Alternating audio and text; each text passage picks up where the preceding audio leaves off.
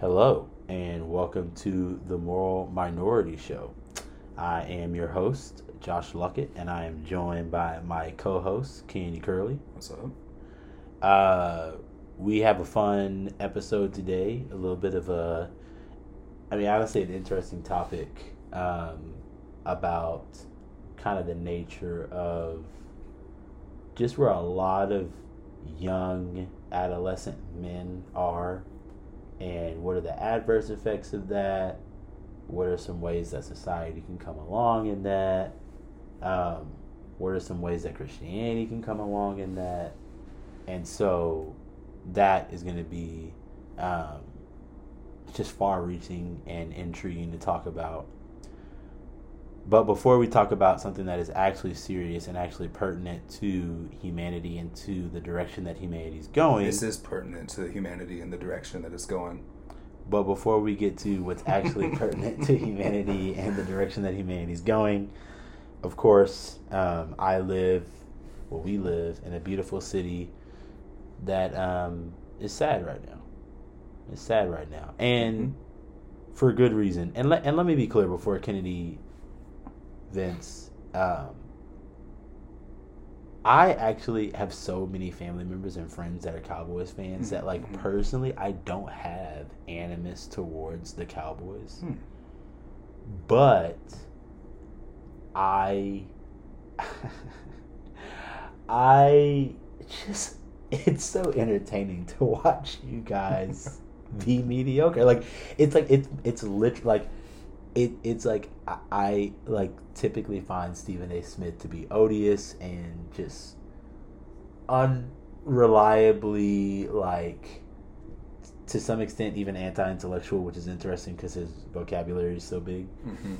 But like when he talks about the that whole thing that he's created, the whole Mhm. moniker that he's created of the accident waiting to happen, it's it really is just so entertaining. And I think because you guys are America's team, it's so it's so entertaining to watch every game knowing that you may get excellence, you may get pathetic, and you will predominantly get and mediocre sounds like a harsh word, but it's really like you just never meet the expectation that is there of like a America's team, your glorious past, Mhm. um, the fan base's expectation, Mhm. like that never gets met, and watching the multiplicity and variety of ways that it doesn't get met Mhm. is hilarious. You know, I think that it used to it used to be I feel like it used to be multiple ways that we would lose games like against San Francisco. Um, like game losing interceptions or you know I hate to do this the the snap um, oh God, last year. no no no Romo's first uh, Oh, the the the, the, missed snap, the botched point, extra point. Yeah, you had you know creativity with stuff like that, missed field goals, uh, penalties at the end of games. Mhm. I feel like with Dak, it's like it, we pretty much lose the same way every time we go to the playoffs. Like most, not not every time. Sometimes he plays okay, but like It's kind of an underperformance. Yeah, just like he plays, like- yeah. either like just like pretty good or maybe average or the last two years pretty subpar. Yeah. but like just never good enough. And sometimes your defense doesn't play very well, but you want your quarterback to elevate that. But no, this year it was like really couldn't have asked for uh, for any better. You, uh, I think they. I heard something about like Number one offense in the league, right? yeah, which it's funny to me. Everyone always brings that up in like in favor of him, but then they cry about like oh he doesn't have good enough receivers, or Right, right, right. you know oh Kellen Moore is terrible, and it's like which one do you? Which you can't have it both ways. Come on, like either the offense is actually good and or, or I don't know, but um, no, yeah, it's he was terrible, uh, and I just want to say because this is kind of my moment of uh, you know just uh, venting a little bit. I've been prophesying about Dak Prescott for four years. You really have. Prophesying. It's kind of it. It is kind of interesting, especially like the Twitter monologues that you go on. yes. Like how it it legit like it can look from the outside in like a hater. Yes. but it genuine, but it always comes across as like thoughtful, Yes. and then clearly as like. I, I don't think he's as bad as you think he is. I don't think he's bad. Right, you don't think he's bad. You just Uh-huh. think he's not elite. Mhm. But I do think it is blatantly obvious that he is not what his biggest supporters. think Yes, and and so that's really probably I probably overemphasize how his bad because Mm-hmm. who I'm trying to target is his biggest supporters who think that he's a god. They think that he's like maybe one tier below Patrick Mahomes, possibly arguably top five in the conversation with Josh Allen. Those people are ridiculous to me, and uh, I just don't think that in his seven years, I could break down his whole. I don't think I'm to do it. I could break down his whole seven years and tell you he was great his first year. After that, he's like been up and down. All right. Uh, but no, yeah, I mean, it just comes down to like you had CeeDee Lamb, you had uh, Pollard for m- probably most of the game, I think. Um, like mid third quarter, I think. yeah, well, and it's like right even if you didn't have the best of weapons, you still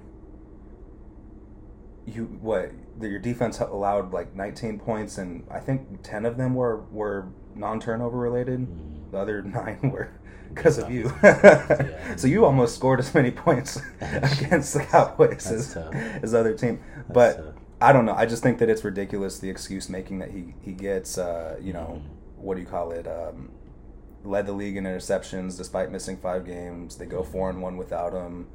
Um, he led the league in interception percentage regardless of games. Yeah.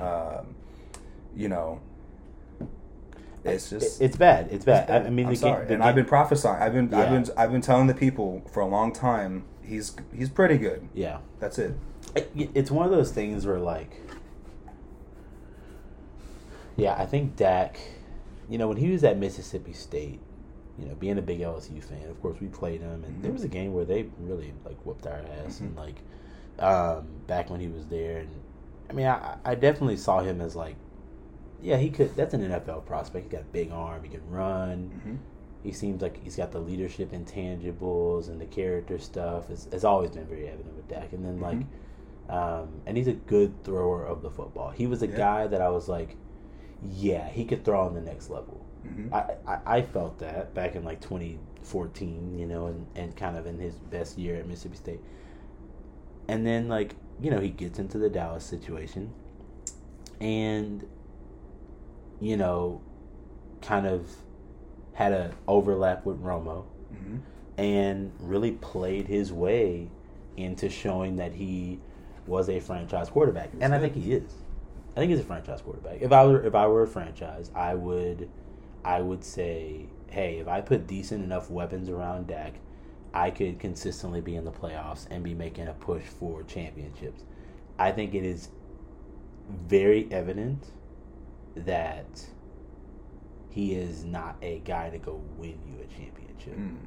Mm. You know, he at best he would be in one of those situations where like a defense is so historically great Mm. that he gets to be a part of a championship and be a leader yeah. on a championship team, but not like the guy that's like and you know, like people go back and forth on this, but when when I look at like the elite of the quarterbacks in the NFL right now, until I'm proven wrong, it looks like these young guys run this league. It looks like you're looking at Mahomes, Josh Allen, Joe Burrow, uh, Justin Herbert, and Trevor Lawrence for a long time. Mhm. And then, of course, you got Like Jalen Hurts and Lamar. Lamar Jack. You know, like these guys who are just like, who are, in my opinion, right there. If not, I mean, at this point, you'd have to put Jalen Hurts ahead of Trevor and um, Probably better Herbert. than Dak right now.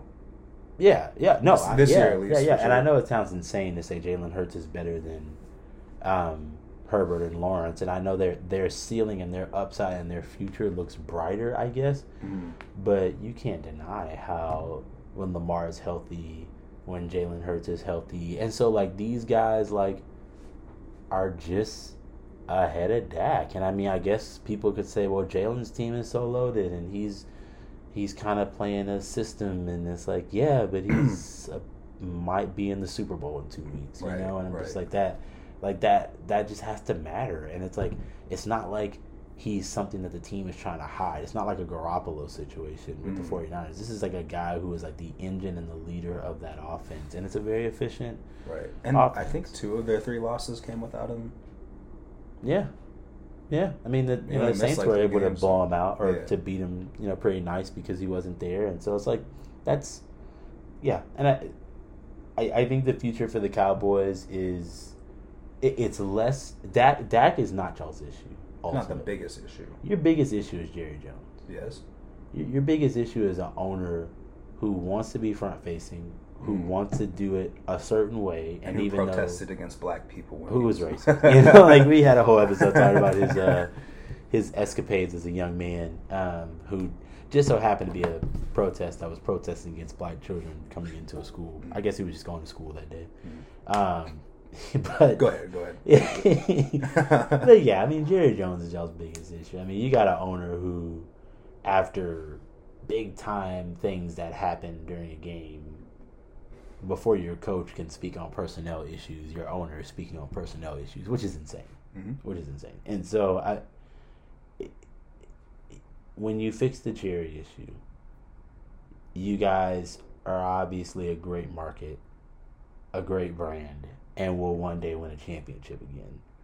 You you just it's hard to win a championship with an owner that's that intrusive, and the reason that owners should not do personnel stuff is because all they are is rich people who may like football. That you hire coaches and GMs to do personnel stuff. And I, I do get that, and I'm not, I don't disagree with you about Jerry in general, but honestly, when you look at this team, personnel isn't really that big of an issue. It's not, but getting rid of like not taking care of the Amari Cooper, Amari That Cooper was situation, issue, it's a big deal. true. It's a Yeah. big deal because now you look at your team, you know, overpaying for Zeke.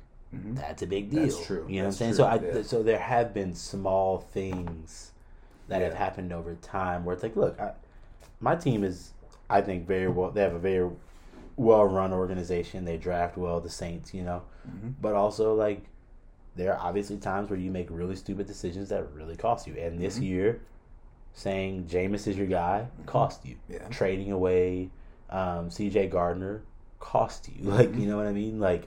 oh, um, didn't y'all trade a pick to the Eagles? Uh, Yeah. Now it's like top Yeah. 10 or something like that? Yeah. I'm mad at y'all for that, but go ahead. It was dumb. It was Mhm. super dumb. And now they're even going to get more loaded as they got probably the best Overall nickel team. safety Oh, yeah. in the league right now. Mhm. I mean, led the at one point led the league in interception. Like it's just ridiculous. But anyway, like it, it, you, you just personnel stuff is a big deal. Mhm. And if you have a guy and, and it's a, and it's something that you have to be really efficient at You do have to be really efficient. in order to be successful. And if you have a guy who's meddling in that, Mhm. you're just gonna have a lot of trouble putting the best staff, coaching staff, and team on the field to perform for championships. hmm No, I mean that's fair enough. Um, I agree. I think Jerry Jones, uh, you know, certainly is a flawed owner and one who I think that we're going to at least have a very hard time winning a Super Bowl with. But I don't know. The last few days have been about Dak Prescott They're and hard. Dak Prescott only It's to hard. me, uh, and I think everybody needs to know that. And I, I feel inclined to, to say that because again, the third time I'm going to mention this, I've been prophesying for have. four years. Like, have. like I just I have to get this off. I do. I have to get this off my chest. I'm sorry. And you know, we had a whole a whole podcast about black quarterbacks. I don't care. I, I may sound racist. Like I was a Romo supporter too. But you know what? Th- This is But you know legitimate, though. This is legit. This is a, this is a this is a functionality critique, Yes. not a like stylistic critique. Yeah. I Sorry. mean? Yeah. So um, I don't know if you uh, if uh, you know you want your I don't know. I just feel like Dak to me, uh, he should be embarrassed to show his face in the city of Dallas. If I see him in a restaurant or something like that. Uh, I won't say anything, but if someone did, I wouldn't. I would. I would just record. Like, you do, I- you do you do have to like we were talking about this on the phone earlier today like when you it sounds trite and kind of trivial because it's a sports team but sports do they significantly matter in any society and i could do a whole podcast on that but sure. like and so when you let an entire city down because quite frankly you just underperformed like it, it it's not like It's man we fault. grinded it grinded it out and like i've seen some tough saints losses in the playoffs. Mhm. There've only been a couple where I've been able to look at Drew Brees back when he was our guy and be like, "Ooh, Drew, like you you put on a stinker and that's why we went home." Mhm. Like, I kind of see that But it- at least at at least least, the last couple years with that. Yeah, at, at least with Drew Brees, it was like you won a Super Bowl with him. So like anything after that, it's like okay, he could have let you down a handful of times or whatever. But it's like you Mm-hmm. still have that Super Bowl. To, it's like Dirk.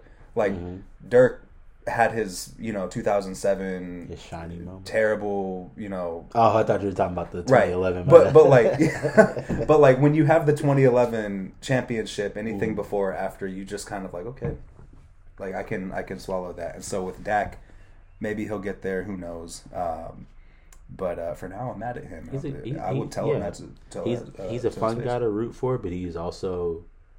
It is at this point very evident that he is not elite.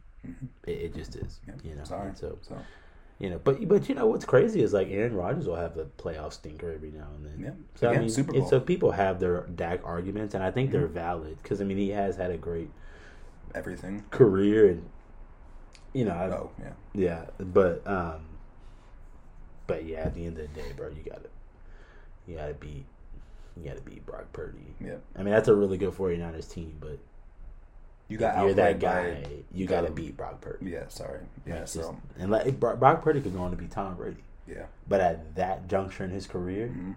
you gotta beat Brock Purdy. beat Brock Purdy, like, yeah. So, No, I agree. well, rest in peace, Cowboys. Oh, not uh, actually. I'll end it with good news. We got Dan Quinn back. Uh, one more year, which means that next year is our year, baby. Let's go. You guys are unbelievable. hey, we're running it back. I It's don't give a damn. January. I don't. Yeah, yeah. this this season's not even over, but you know what? I got to speak it into existence because I've been prophesying. I've been prophesying for about so I might as well prophesy about next year. letting you do this. It's our year, I'm not letting you 2020. Uh, I- you know, every, every year. In fairness, every year is a black and gold Super Bowl, so I'm not gonna. But I also, I readily realize when my team's window is closing, mhm. and we're about two years away from that window being like shut. you know what I'm saying? So, yeah, I thought it was Yeah. shut. Dan Quinn's back, so so there we go. But anyway, we can move on to uh, incels, which Dak Prescott may be one. Who knows? he did lose his girlfriend, so so Yeah. rest in peace to that too. He Yeah. not really lose. He they broke up after two years. From what I, I saw, it was like one tweet I saw, but it was a pretty normally a pretty reliable source. So uh, that he's going through it. You know what? Let's pray for that instead of uh, pray for. Instead of what? I'm not gonna say anything. Go else. ahead. um, but yeah, so so a, a big thing that I've really been itching to talk about because I think I think it, it it is a lightning rod for like really good conversation in my opinion is this this epidemic in society which I think is a logical conclusion of how kind of dominoes have fallen over the last few years um, but this epidemic in society of the struggles of young adolescent and young adult men. And so first off, let's just start with like what the terminology of this group is or what kind of terminology they've been given. What are some of the kind of overarching like um, statistics and realities that this group faces, um, and then a little bit of the history of why I think some of this is happening or why we think some of this is happening. But um, essentially, Kennedy, there's this group of, or a l- rather large group of adolescent young men, and it kind of it kind of stretches from like early teenage all the way up until like your early to mid 30s ish type Mhm. and it and it's kind of this um this reality of lack of identity struggles with socialization loneliness lack of romantic engagements and kind of yeah, I guess that would sum it up in the, in those four. And the reason that this group has gotten so much attention recently is because specifically the white demographic of this group ends up almost exclusively being white supremacists. And so it is it is just like it and so and and how they get pulled into this is like you know the lack of identity the lack of socialization the lack of romantic engagement you know uh, all these things oftentimes lead to falling into the clutches of self-help gurus or at least people who front themselves as self-help gurus who actually are just preying on insecure men and giving them extremely rigid, traditional, and sometimes very patriarchal advice. Mm. Um, but it's advice, and they feel kind of hopeless, and so they kind of dive into that, and they end up going down a really dark road that leads to, oftentimes, just flat out being a white supremacist. So you go from like kind of like traditional conservative thoughts, and then all of a sudden you just really deep dive into like mm. far right thinking, and so that's kind of why this this group has gotten so much attention. And they one of their famous gurus was arrested, Andrew Tate, mm-hmm. um, and uh, I, I, it's somewhere in Europe. I, am I'm, I'm I'm blanking on. Start um, with an R. It does start with an R, mm-hmm. but I don't remember for some reason mm-hmm. where. Uh, it's irrelevant. He, he was he was sex trafficking, or it's alleged that he was uh, being um, kind of watched closely as he was potentially engaging in sex trafficking, and we even have some pretty incriminating audio evidence from him that it's pretty much confirmed that he was doing this, and so this will be a long trial, and I'm sure he'll eventually face some pretty severe punishment and time. Hopefully, he is a celebrity, so you never know. But but like I said, this group is getting a lot of popularity because of the troublesome behavior that normally comes out of this group. But I but the reason I think it's good to talk about it is because I think there's actually a significant amount of nuance here that far from bringing like quote unquote empathy of like, oh, now I get why you're a white supremacist. You know what I mean? Like not that, but more of like, one, how can we kind of avoid people going down that path, and two, how can we realize the nuance complications there, um, and uh, and and engage with it, and understand that it's not as black and white as oh, these are just men who would love to be white supremacists and they love to follow right wing demagogues and you know like so, so, to actually flesh it out and bring some new thoughts to it. So, but before I keep going, what what, what are what are your thoughts? Kind of not, not just on on the group in and of themselves, and then also like, um, and also like how we can begin to engage with them or engage with what they're struggling with in a much more informative and thoughtful and hopefully helpful way. Mm, yeah, I'm still kind of trying to figure out how to go about, I guess, uh, current solution other than systemic solutions. I guess with which, which is like, um, which we'll get, which we'll get into like the systemic factors that often provokes some of that behavior here in a 2nd mm-hmm. mm-hmm. Yeah, yeah. So I mean, uh, really, those are kind of my first and foremost thoughts are just kind of the systemic kind of causes. Um, you know, expenses being high, uh, housing being high, pay being kind of low, and it being kind of hard to find people due to kind of economic conditions to mm. either socialize with or date or whatever. Um, but uh, on an individual basis of like I don't know, just as far as that's I don't know, that's a little little trickier to me. So. It's tricky, yeah, because one on an individual basis, you're talking about at times if if they've really gone down like a really dark path, like mm-hmm. some of the most troubling and like disgusting people, mm-hmm. kind of to be frank, and, and as yeah. far as ideology in our society.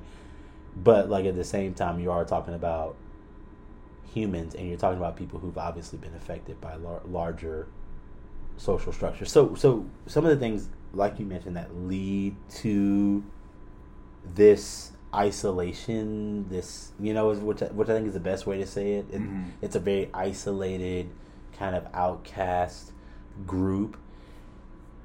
Is uh, certainly economic, right? So you're Mhm. dealing with like, l- s- l- like more smaller amounts of time to engage with friends, to have opportunities to socialize, um, less ability to like. I was thinking about this when I was talking to the high school kids that I work with, but I told them I was like, y'all do realize that after college, making friends Mm. is going to be really difficult. It is very difficult.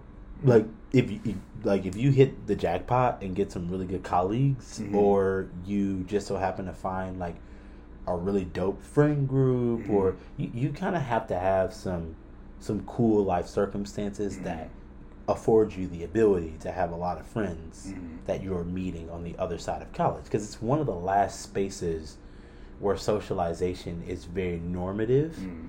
And and uh, and has a lot of potential to be very healthy because you just have so many options, Right.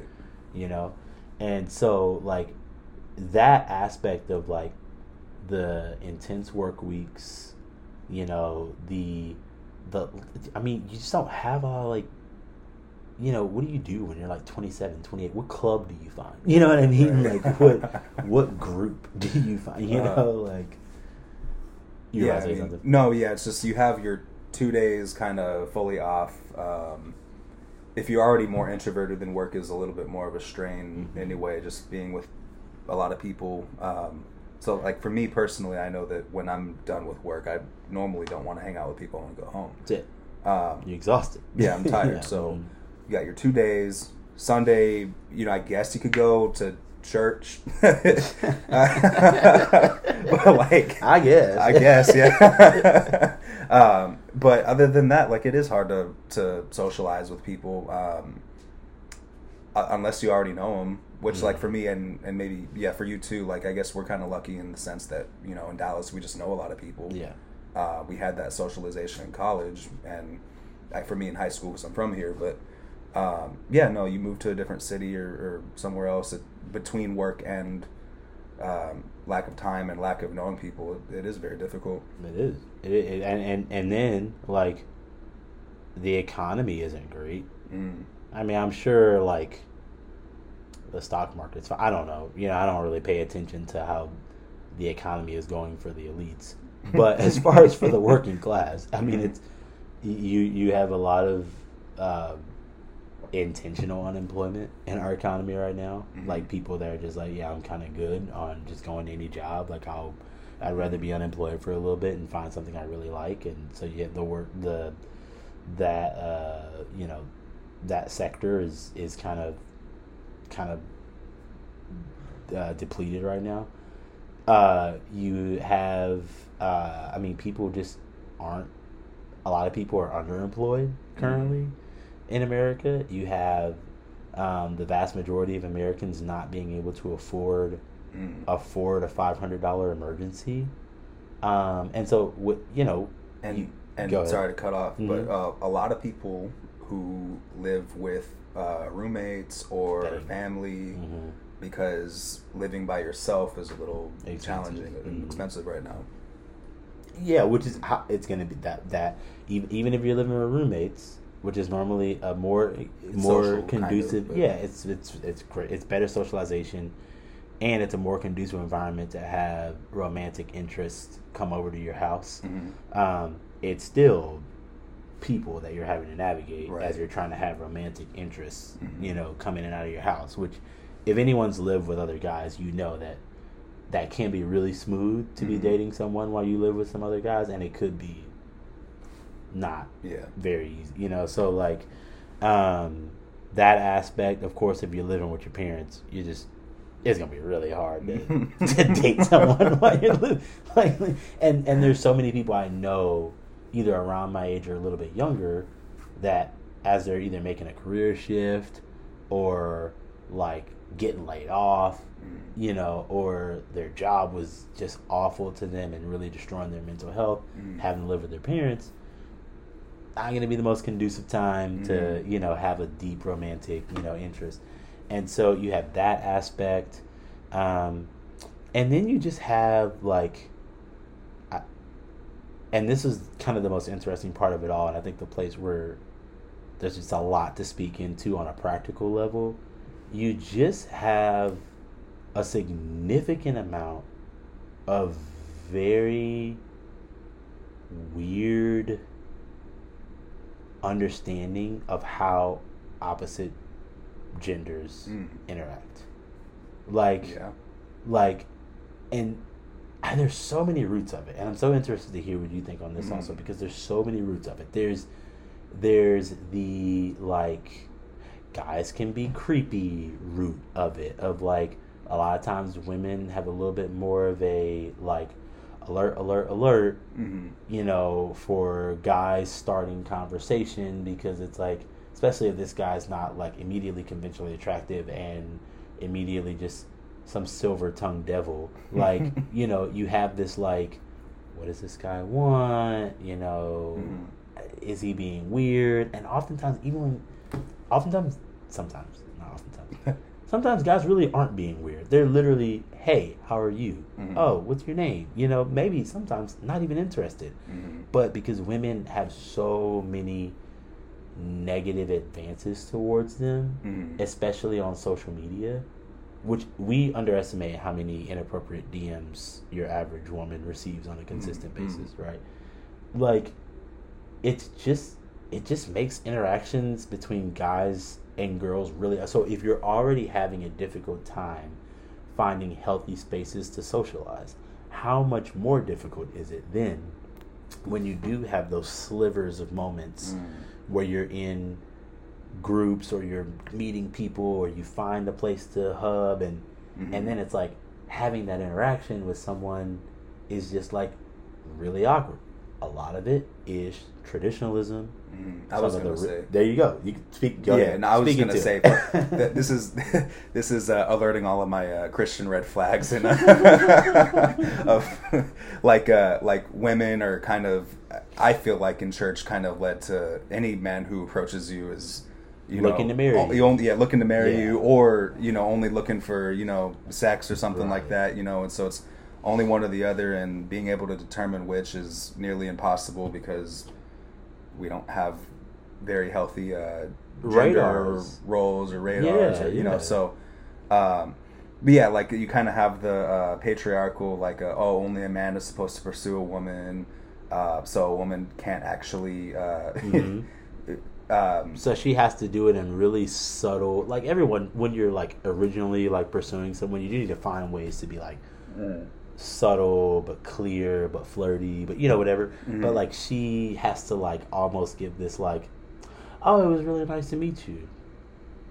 with side-eye. you know with the eye, you know, it's just like, and she you know she can't just be like, hey, I actually really enjoyed hanging out with you. Would love to Mhm. like, would love to like go out sometime or something like that. You know, Right. like women do do that and Yeah. they can, And she but can. it's less normative. yeah yeah, right you know, Yeah, so you have you have stuff like that. You have, um, I guess the the on the opposite end, the pressures of um, being a man and having to kind of, I guess, navigate the whole relationship as the leader. Um, right. In a lot of church spaces, you have you have to lead, whatever the hell that. is. right. So they leading basically in a dating relationship, Which I, I think basically all that comes down to is they're scared of you having sex, so they're going to put a whole bunch of boundaries around the relationship that you as the man need to keep intact if you want to actually be pure Right. and if you want to actually go to heaven.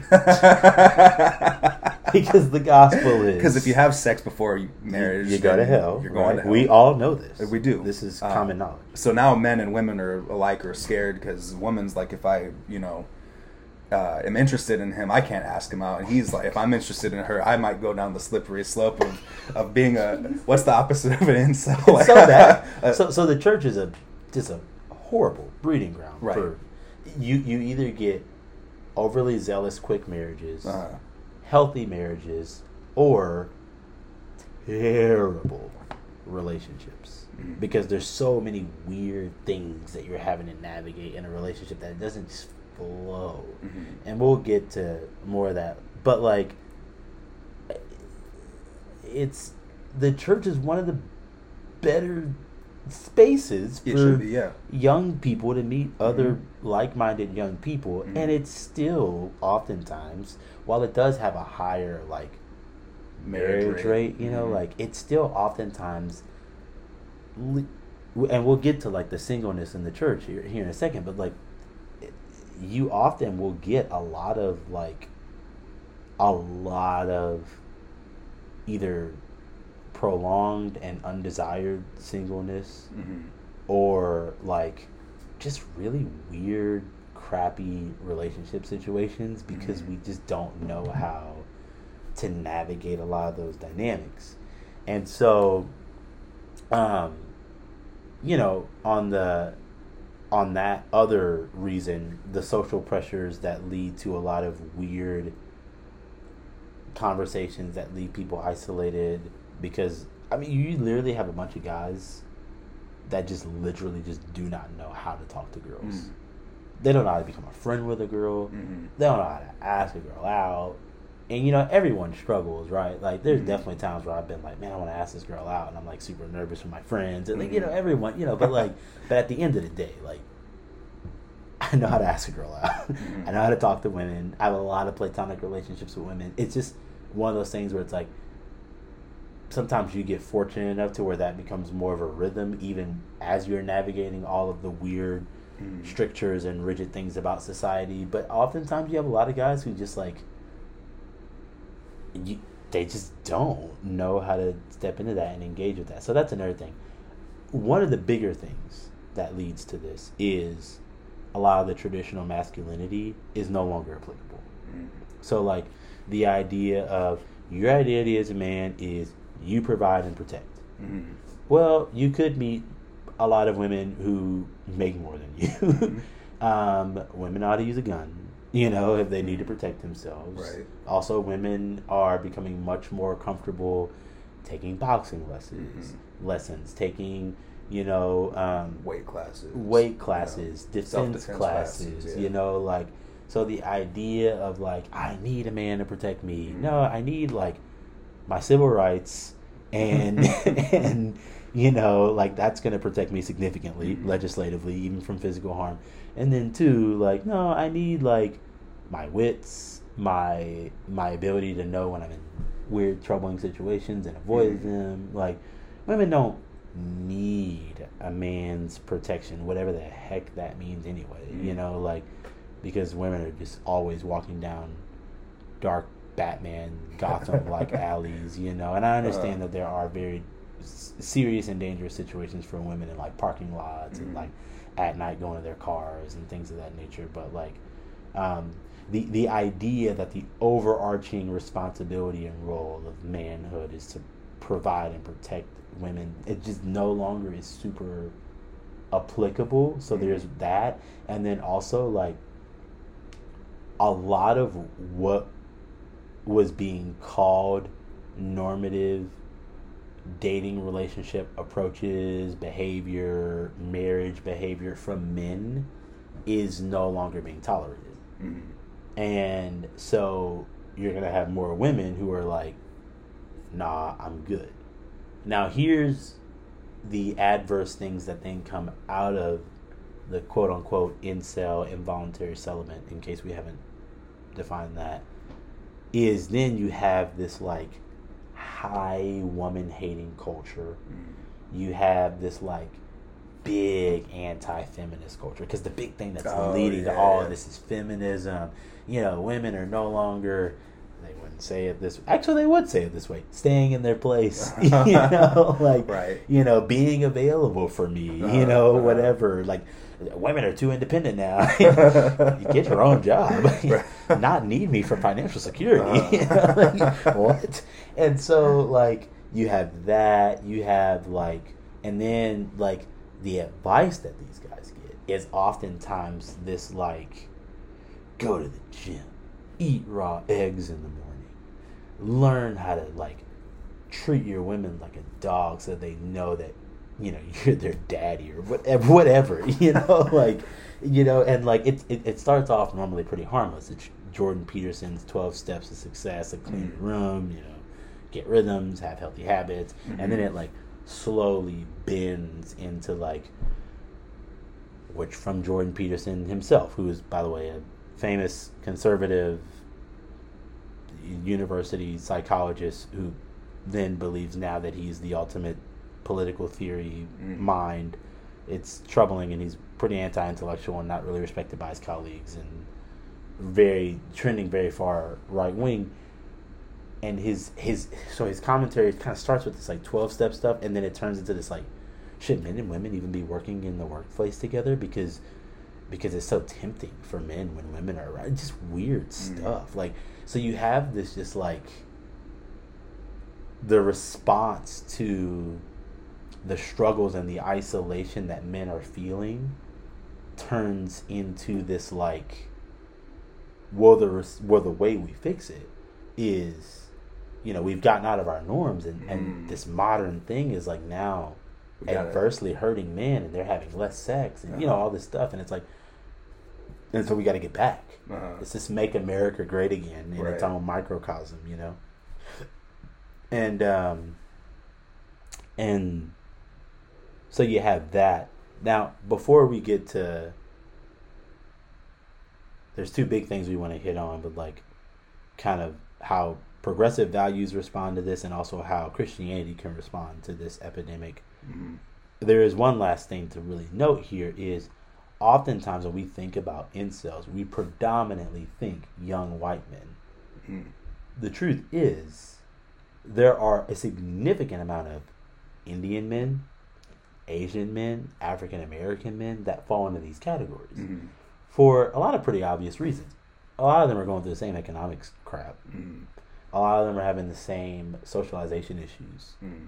Um, even when you look at husbands, by the way, a lot of them don't have a lot of healthy friendships. So that's Right. that's even its own just issue with men universally, which you know is an important conversation as well. But like, oftentimes we forget that like a lot of Asian men and Indian men really get passed up a lot on dating apps True. Mhm. for a lot of sociological reasons that we can go into um, another time or even a little bit today if we need to. But like, uh, uh, a lot of black men have a economic issues, two are weirdly trying to navigate. Sometimes like this is really weird to say, but it just needs to be said because it is true and there's data to back up. This is the thing. Like a lot of black men are socialized through media and different things like that to really be attracted to white women or lighter skinned Mm. women. Yeah. And oftentimes, white women have massive social, family, you know, Mm. um, hurdles Mhm. to having a healthy relationship with a black man. Mhm. And so, oftentimes, a lot of who a portion of black men are really interested in, they can't really engage with Mhm. you know um and uh so so so that's that's and there's a lot to that a whole lot because it's not saying that black men like exclusively like white women that's ridiculous Right. Right. but you know but like but there are a lot of issues there and so it is important to note that like while a lot of this group does tend to be like fervent white supremacists Mhm. There are a significant chunk of involuntary celibates who are also minorities. Yeah. It's a pretty diverse group of uh, people. So here's the issue. The left, people with progressive values, Mhm. like myself and yourself, Yep. while we notice this community, they normally come across as very odious because they oftentimes get a lot of the moniker of like being a very women hating white supremacist group. Mhm. so they so they do come across as pretty odious to especially with a lot of the things that they become attracted to the ways that they start speaking what they start talking about they become very like you know like adverse or you know counterculture to a lot of progressive values but also the left has an issue with engaging with this group because we tend to give very structural advice and not a lot of personal application advice. So if I were to meet an overweight person, Mm-hmm. I would say to you, well, America has really bad processed foods. You don't have a lot of time to work out because of the nature of your job. There's Mhm. not a lot of walkable stuff in your city or your town. You don't have a lot of great parks around you. Um, uh, know, uh, depression rates are high. depression like rates that. are high. You know, like, um, you know, you live in a very car heavy society. Mhm, Like, there's mhm. all kinds of things to say to someone, and you know, it's like I just. This the last thing I'm gonna say is like. The last thing I would think to say in that situation because it sounds unempathetic and harsh Mhm. is like Go to the gym. You need to work out, boy. you know, and so it's like, and that and that it happens across the board with a lot of issues. Uh-huh. Within there is more of a societal blame, and the truth is, the reason I'm a progressive is because I believe that's true. The Mhm. fact that I can sit here and rip off seven things that are a societal issue with your overweightness, Right. and maybe only one obvious practical implication is you, Right. you're just actually not working out enough and you're eating pretty crappy. Like Mm-hmm. it's like then I feel like what has the more weight on the scale is the one I need to focus on more, and so I think it leads to a lot of lack of advice for men in those circumstances. Do you do you sense that? Uh, no, yeah, definitely do. Um, I think that it's we could have a whole podcast series about the things that make it very yeah. difficult for men and women to to date. Um, you know, the we just listed some economic kind of things and some Mhm. social things, but like it is even just in kind of preparing for this episode, it's hard for me to come up with like practical. Oh yeah, like if you want to find a you know spouse or girlfriend, boyfriend, or you know a group of people, like this is what you should do because that's just not necessarily how. I guess I used to think about that a little bit more, but as I've gotten more progressive, I've gotten more structural too. So I'm I'm kind of I definitely agree. Yeah, Uh, yeah, yeah, and, and and and you and you get to a place where you're just like. I think there's a lot of the, the a lot of the debate recently has been like, what advice do they need? They need to stop hating women, you know, like, or they need to stop, you know, falling into these like white supremacist forums, or Yeah. you know, they. Stop sinning. it's Stop watching porn. Like- really bad. It's really Stop- bad. Yeah, right. It- and and and a lot of it is because a lot of the face of incel culture is white men. uh-huh. And let's be honest, we just as a society at this point do not have a lot of empathy for white men's problems. Mm.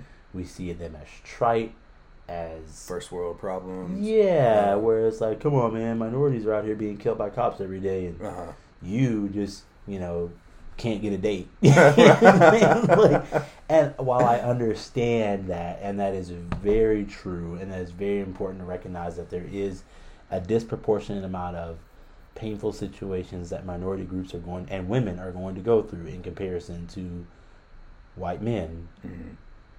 I, I, I, feel like I'm abandoning the consistency of my ethic to then look at white men and be like, y'all have something that's disproportionately affecting you, but you got that.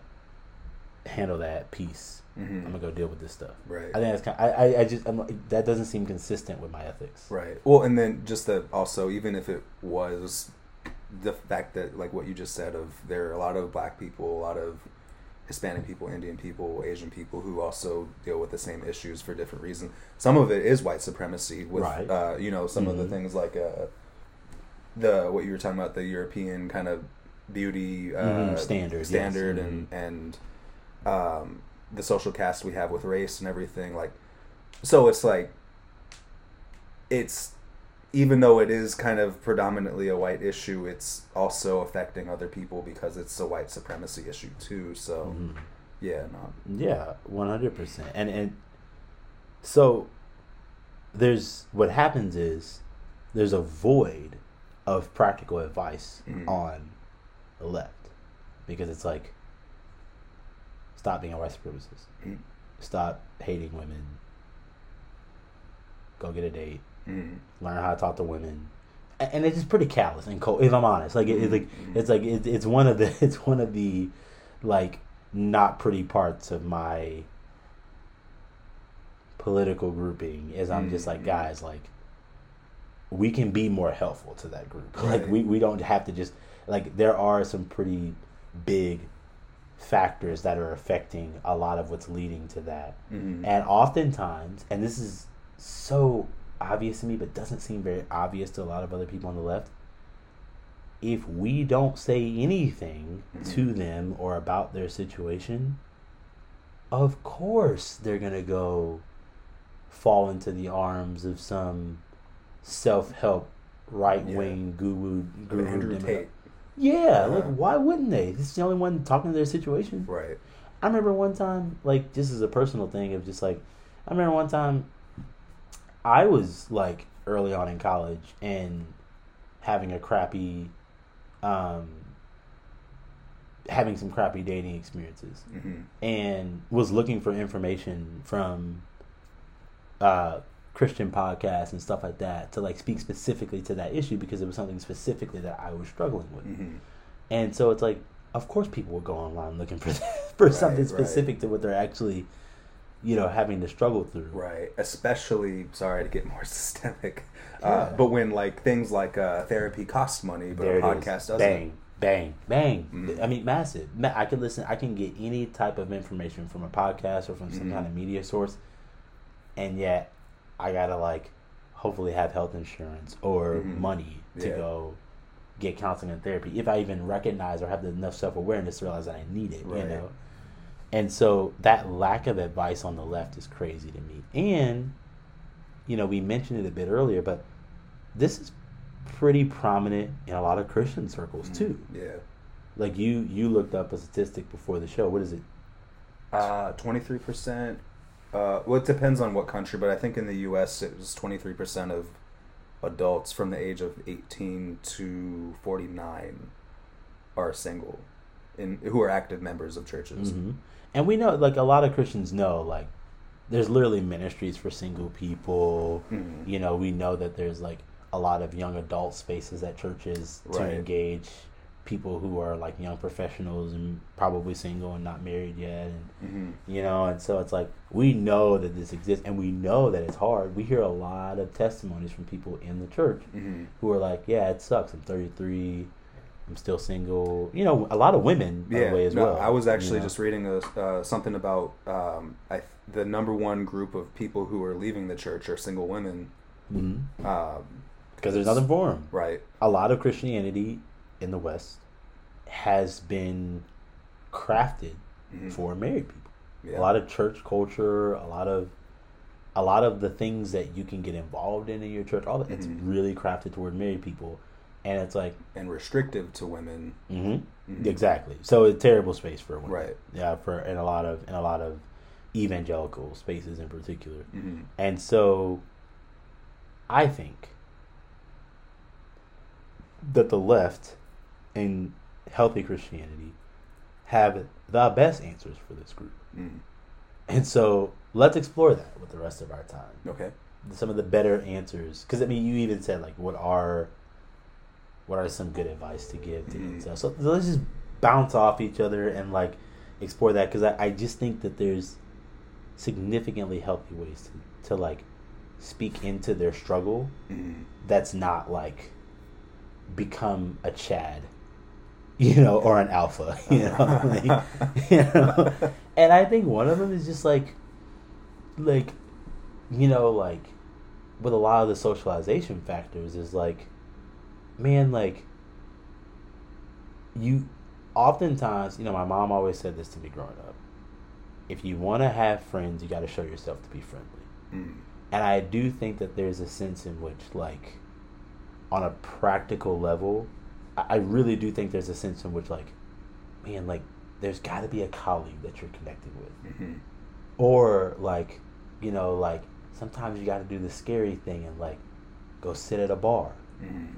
You know, or, you know, in the church, you kind of have this, like, neat opportunity to, like, you could like go to some of those community groups. Mhm. You could go to you know some of those you know like young adult ministry groups, you know, things of Mhm. that nature. Yeah, yeah. Like, I also think like when you're in big public spaces like football games Mhm. or you know um, uh, what's it, weddings, Mhm. yeah, naturally like at some point you're getting invited to a wedding for God's sake. I mean, at some point, like Mhm. you, you, you, you, the most isolated man on Right. the planet Mm. has been invited to a wedding. Uh-huh, uh-huh. Like, you gotta find healthy ways to like talk to people Mhm. and like get to know people in that space and find some common interest to where you're like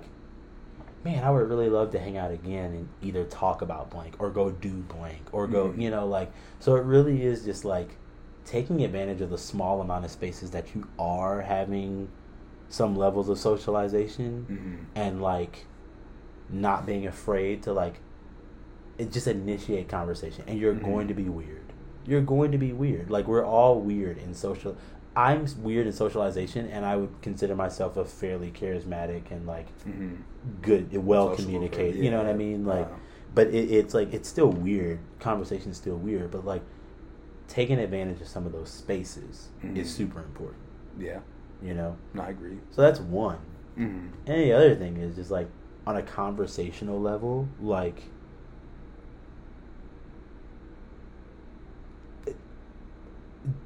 it's a combination of like know what you like and don't be afraid to talk about it very hyped up and unapologetically, even if it's Mhm. weird to other people. Okay. That's a big one. What do you mean? What do you so mean? so like a lot of this incel group Uh-huh. like loves weird or things that like most people who either think they're cool Uh-huh. or do have a lot more healthy socialization like aren't into. Okay. So like d- the truth is a lot of people watch anime. Again, okay, I was a lot of people play video games. Uh-huh, uh-huh. You know, a lot of people do those things. You know, Uh-huh. play Dungeons and Dragons. You know, like I I remember at A and M. You remember like it was in one of those like big fields in the middle of campus where like Oh. there was like always this like medieval Oh, like uh, jousting like quit, like, quit it. Uh, there Is was it what is it it might have been. Uh, there there were. I know there was like fencing and stuff, but Yeah. um, there was a Quidditch team, which is like the the Harry Potter Uh-huh. brooms. Like you know, was that was that what we were yeah, talking yeah, about? yeah. I saw it yeah. multiple times, and I was like, I think we won the the national Quidditch. Dog, to be uh, honest with you, I remember walking by that thing and thinking, that's kind of cool. But you know what? Actually, stuff like that. Uh, I don't. I don't. I can't speak for women, and this actually may sound really stupid, but women love Harry Potter. bang. There you go. No, bang, bang. I don't it. think people, like, they do. Yeah.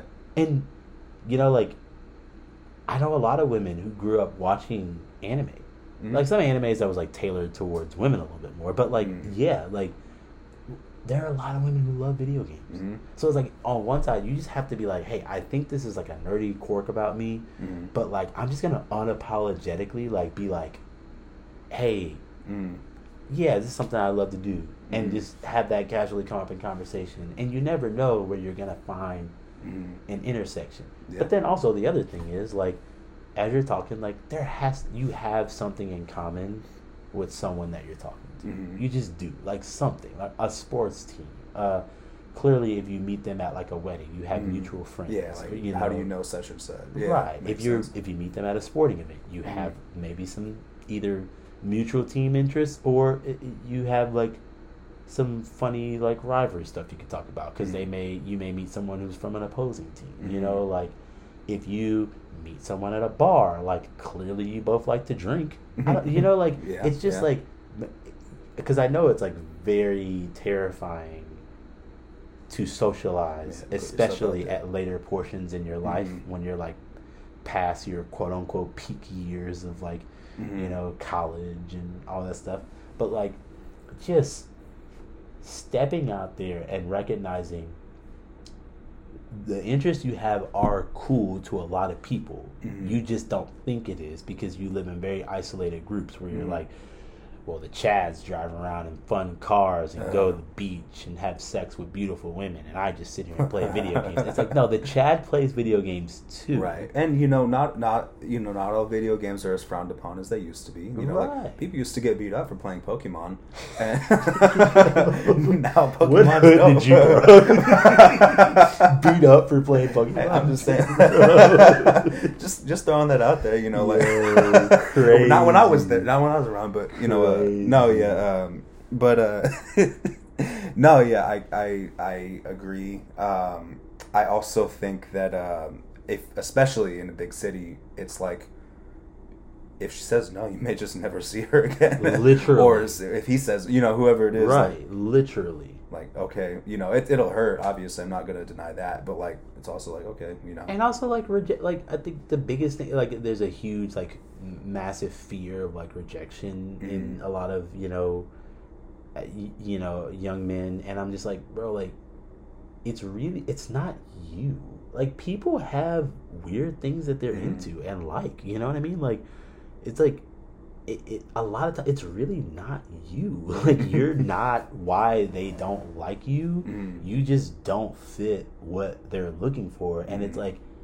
you're still dope you're just not what she in particular or he in particular was looking for when in doubt, she's a racist. She's a hater. When in doubt- when in doubt, it ain't baby. you, bro. When in you a doubt, king. Come on baby. now, you're a king. when in doubt, baby. But yeah, th- that's such a big one. It's just realizing, like, man, like she honestly might not like you because she's not into black guys, or she's not into, and that's something for her to figure out, or you know, or she's not into, you know, short white guys, or whatever. That's something for her to figure out. That's not a you problem. Mhm. You are still dope. She is, or he is just not into what is dope about you Mhm, mhm. they're into what's dope about somebody else. So the, even the rejection thing is just like, while it sucks, and like I'm not gonna sit here and act like I love rejection, you know, but I'm also like, I'm good because I have gotten to a place where I'm like, okay, bet, like either that just wasn't what she was looking for, or like her loss, Mm, like mm. legit, Yeah. like. I'm cool. Someone else gonna think I'm cool and find me. It's, so it's like you do have to have a little bit of that confidence Mhm. that's not Chad patriarchal trad muscle guy frat boy. yeah frat boy energy but it's but it's a confidence of like No disrespect to frat boys, Right. but go ahead. yeah, but it's a confidence of like I'm good uh-huh. and she's good right. she'll go find someone she's looking for I'll go find someone I'm looking for you know Mhm. and so that the rejection piece is big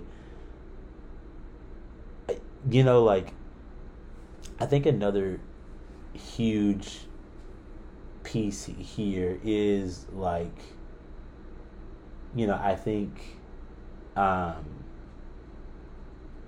so it's it's realize that you're cool you know touch grass have some you know learn how to have some like intersection and like in your conversation and know where to meet people and where their where their interests are Mhm.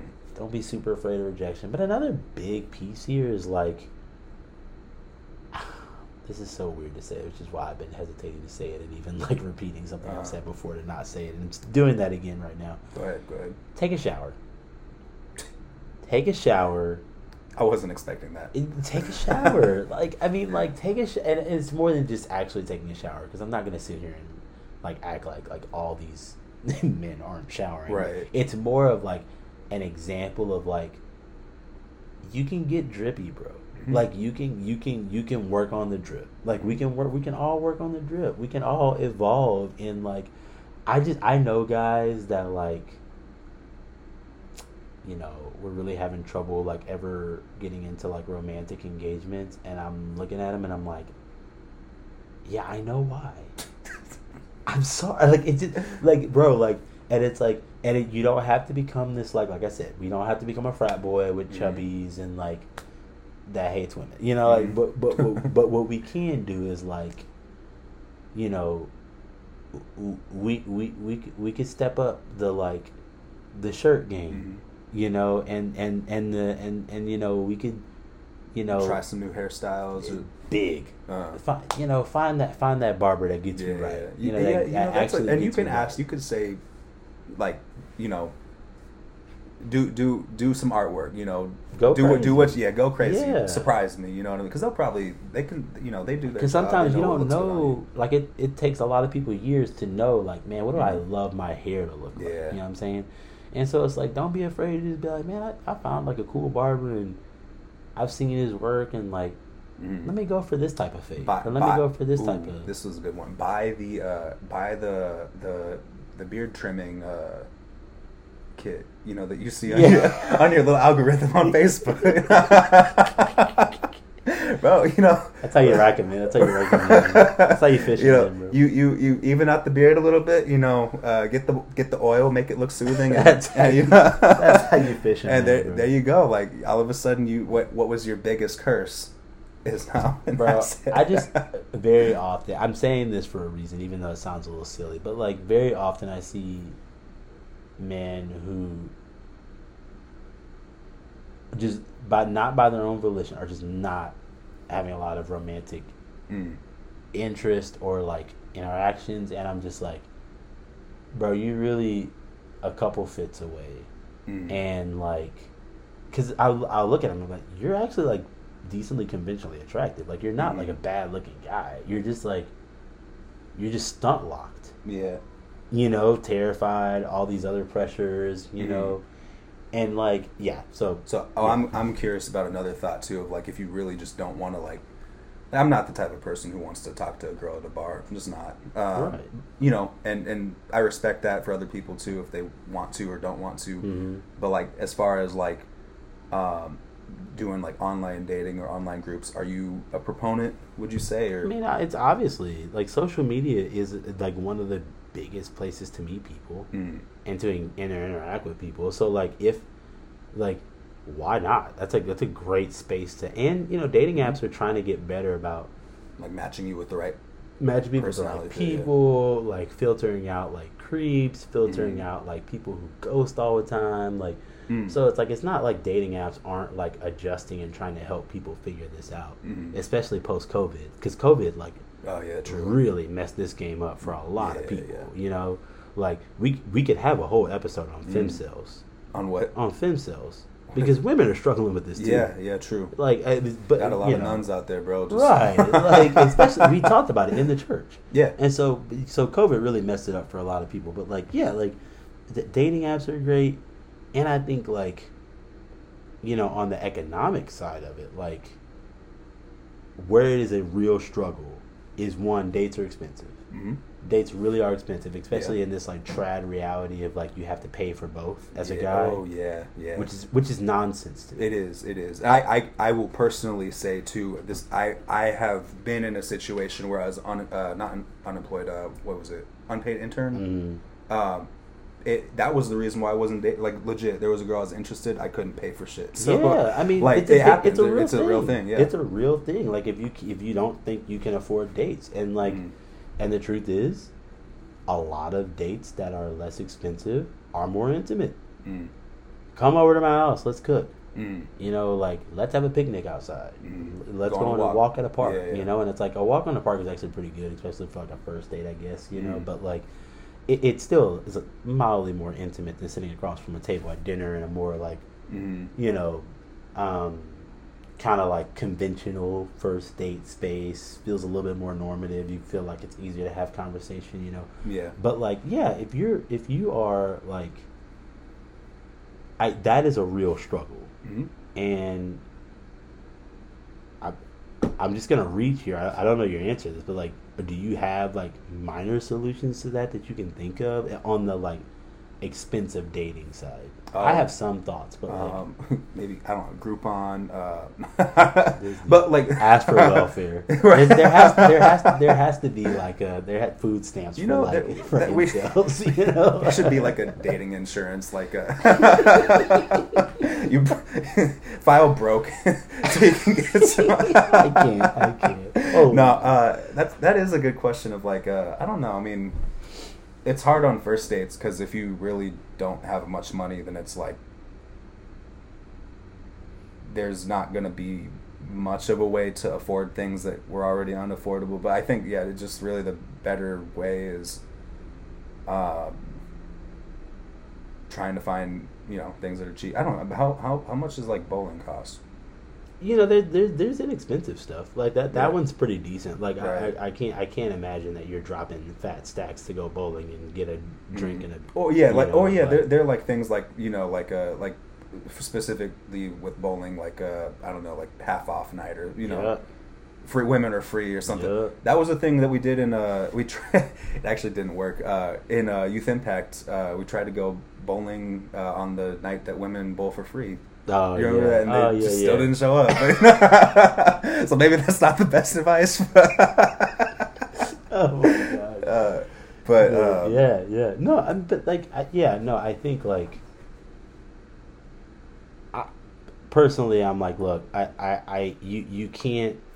I've been, I've been fortunate to go on dates where like women have been real AF and have you know like split the ticket with me, you know, and like mm, I have been in whole relationships where we almost never split the ticket, you know, and I was constantly forking it up and like, and so like getting I, used, bro. it's one of those things. Oh, Look, I'm always adjust to whatever Uh, she is, and we can have conversations and we can figure things out, and you know. But like, I'm Mhm. always try to adjust, and like, I don't mind fulfilling some of the traditional expectations at least on the front end until we like navigate stuff, you know. Mhm. But like, um, I, I, I will say, I think like dates are overrated.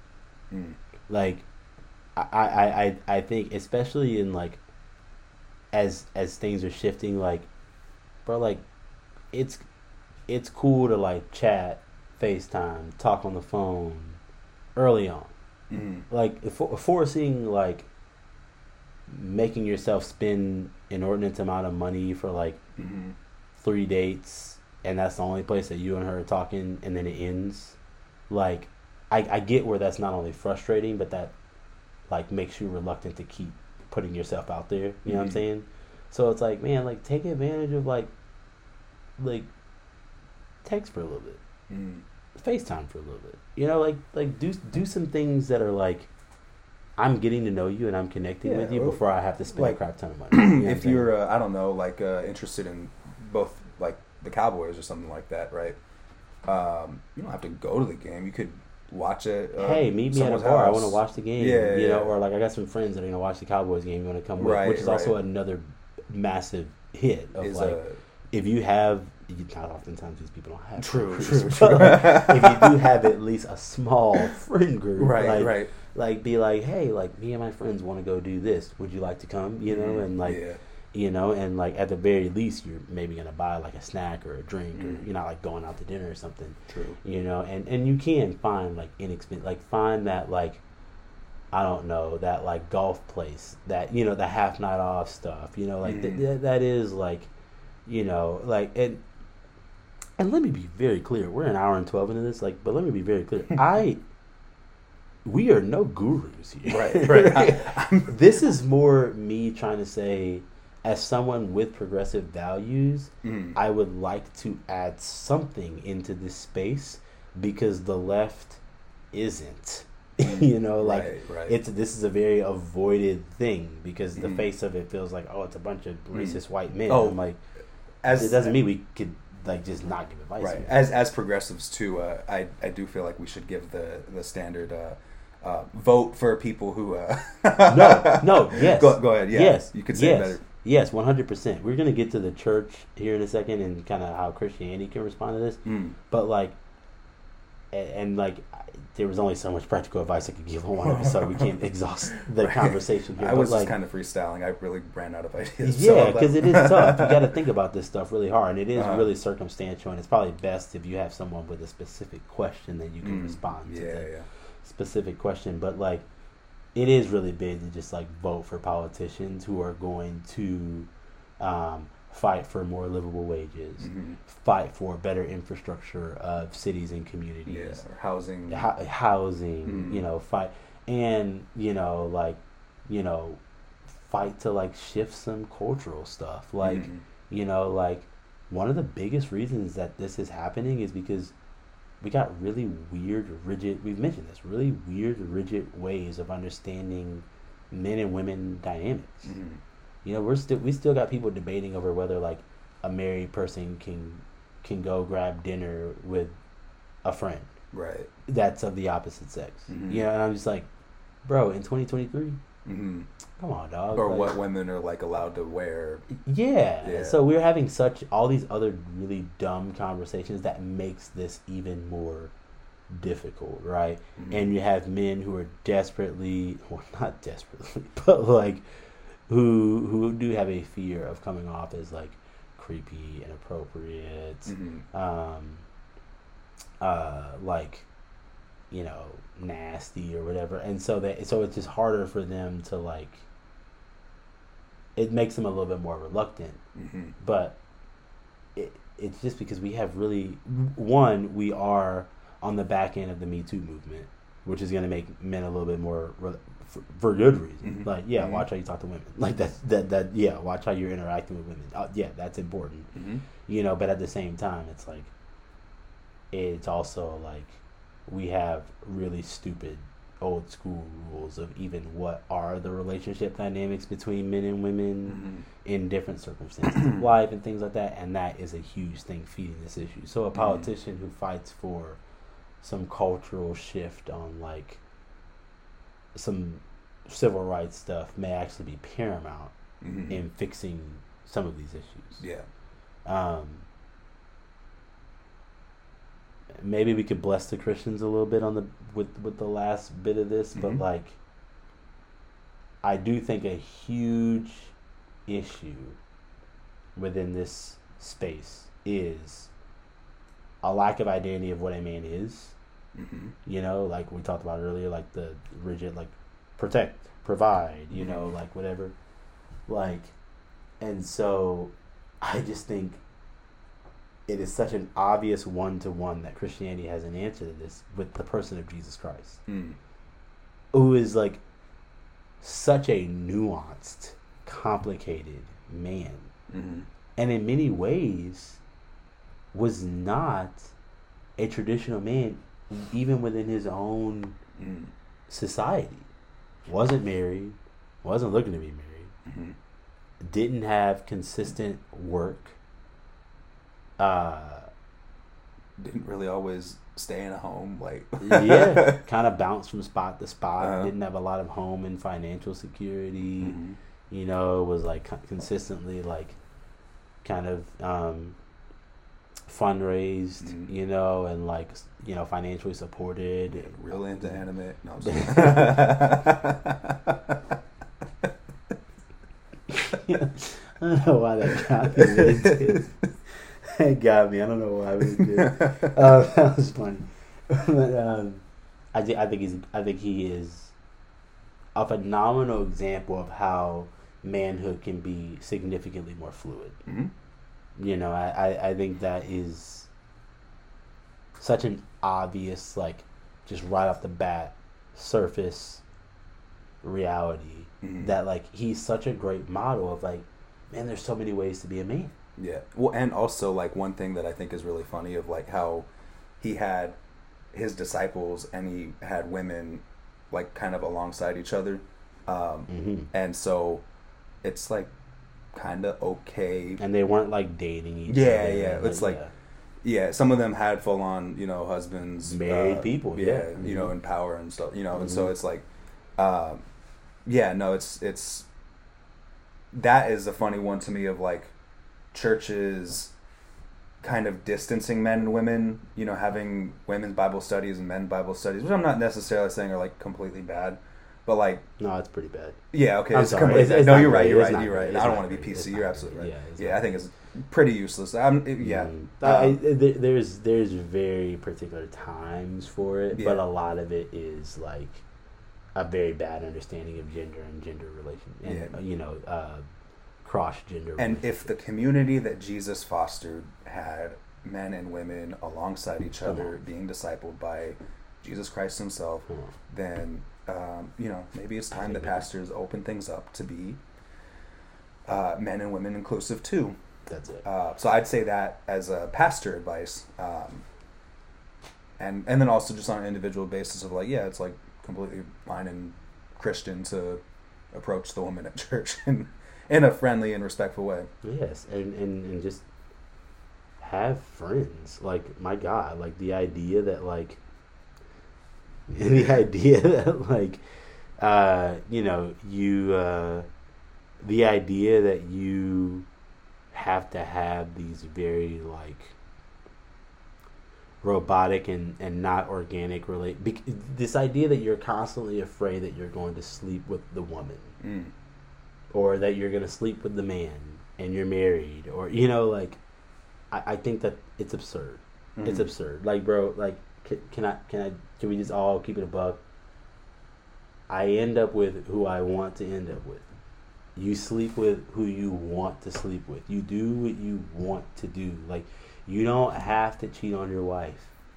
You don't have to you know like make moves at this woman or make moves at this man like Mhm. you can learn how to just be their friend Mhm. you can learn how to just appreciate the things that they have to offer without it being like some kind of romantic transactional thing for ev- like it, it's almost like one of the struggles with christianity is like there is an assumption of romance factored into every uh inter cross gender relationship Mhm. it's just like you see a guy and a girl that are really good friends, and everyone starts to like poke each other and be like, ah, "Are they gonna?" And it's like, why? Uh. why? Why is that the assumption? Like, Right. if, if if you have a like, oh, that would be interesting to see. That's Mhm. one thing. But when it's like this, like, oh, that has to be. That's why Mhm. they're so Mhm. close. Whereas like, can they just be close? Mhm. you know? Like, Right.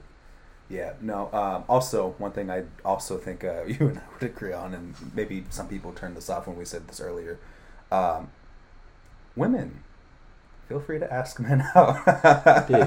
That's that's that's Big. complete. I don't like. I Big. actually, if I have a daughter, I I would hope that like, I I would hope that she does because Mhm. probably um, she's gonna make better decisions you know, choosing than the, to the men are, yeah, yeah. who are in her DMs, you know, and so, like, yeah, why why not?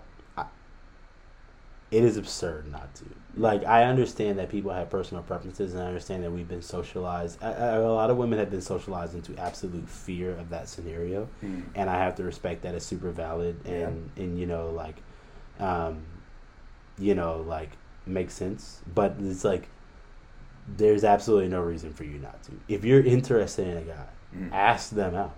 Mm. Like most of the rest of society thinks you're pretty silly for like sitting around. You're 35 years old and still single, Mhm. and you're not asking people out. Mhm. And I know dating apps have helped because now the women can initiate a little bit Mhm, more right, through right. like social media and stuff.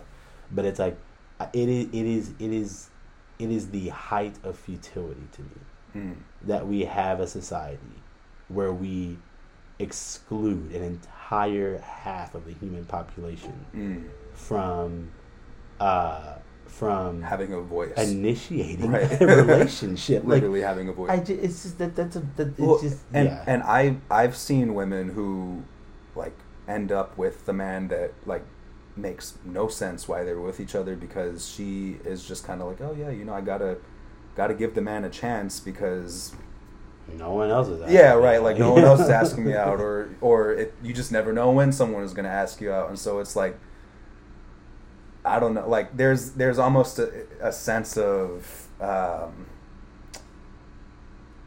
th- I'll just go ahead and say like some relationships just shouldn't happen. No. Uh, but they only do because because a man just kind of stumbled onto like oh yeah I'm going to ask her out and she's like okay hmm that's that's basically and it just kind of yeah. matriculates not not every relationships like that but like Mhm. there are some relationships that could be better with someone else the 100%. person that you wanted you know and, and so One hundred percent.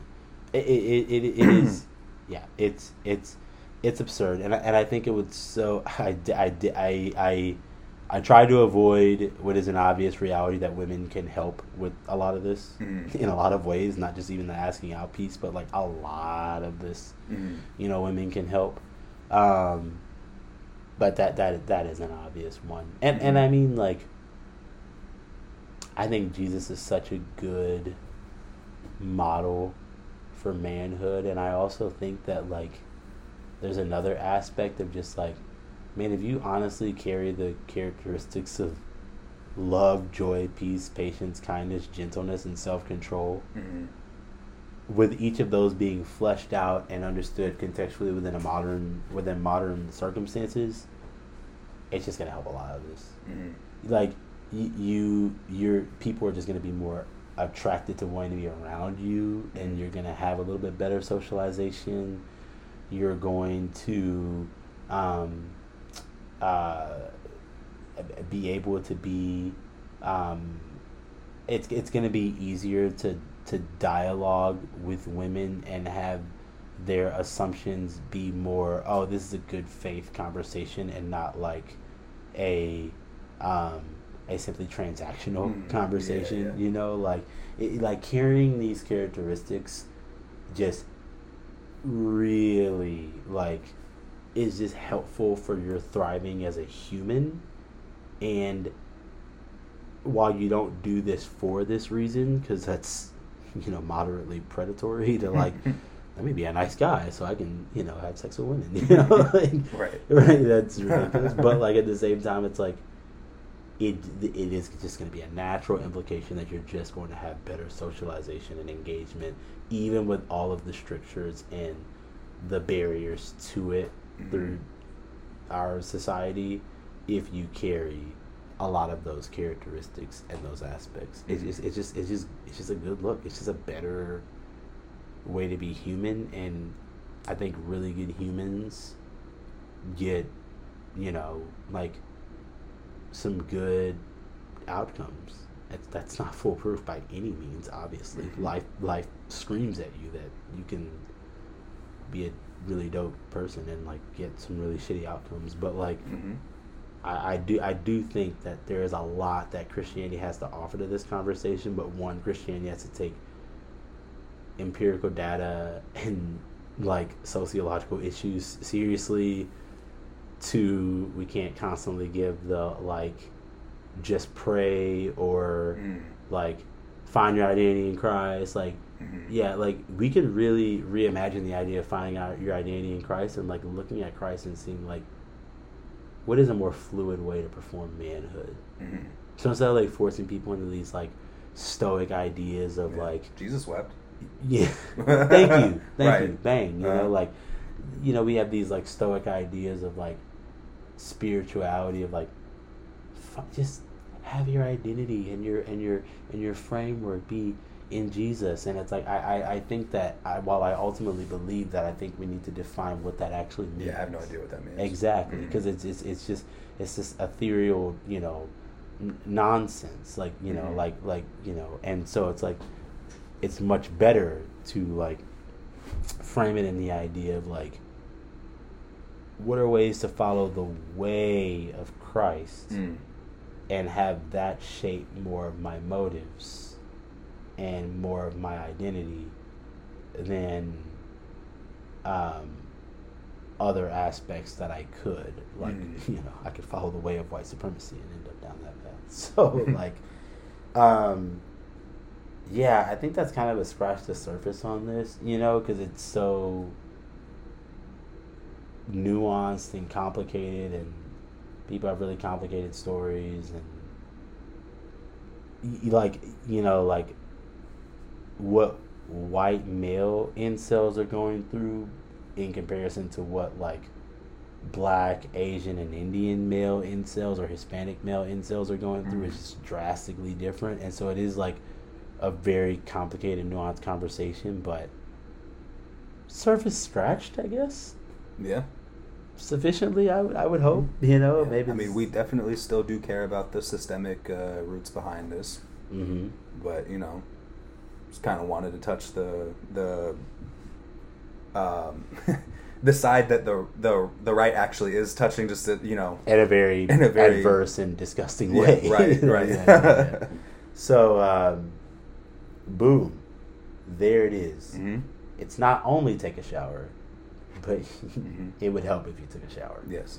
Um, I hope this was informative. Mhm. I, hope, I, I know a lot of people don't really think much at all about this issue, and it's like only in like kind of political spaces that we even like have some language formulated to really engage in this stuff, and so that is an obvious helpful thing that the left does is they do give really helpful like frameworks to like begin to engage with this stuff. But yeah, hopefully this was like informative and and um, and can be practical for maybe people in your own life, yourselves, Mhm. people that you go to church with, you know.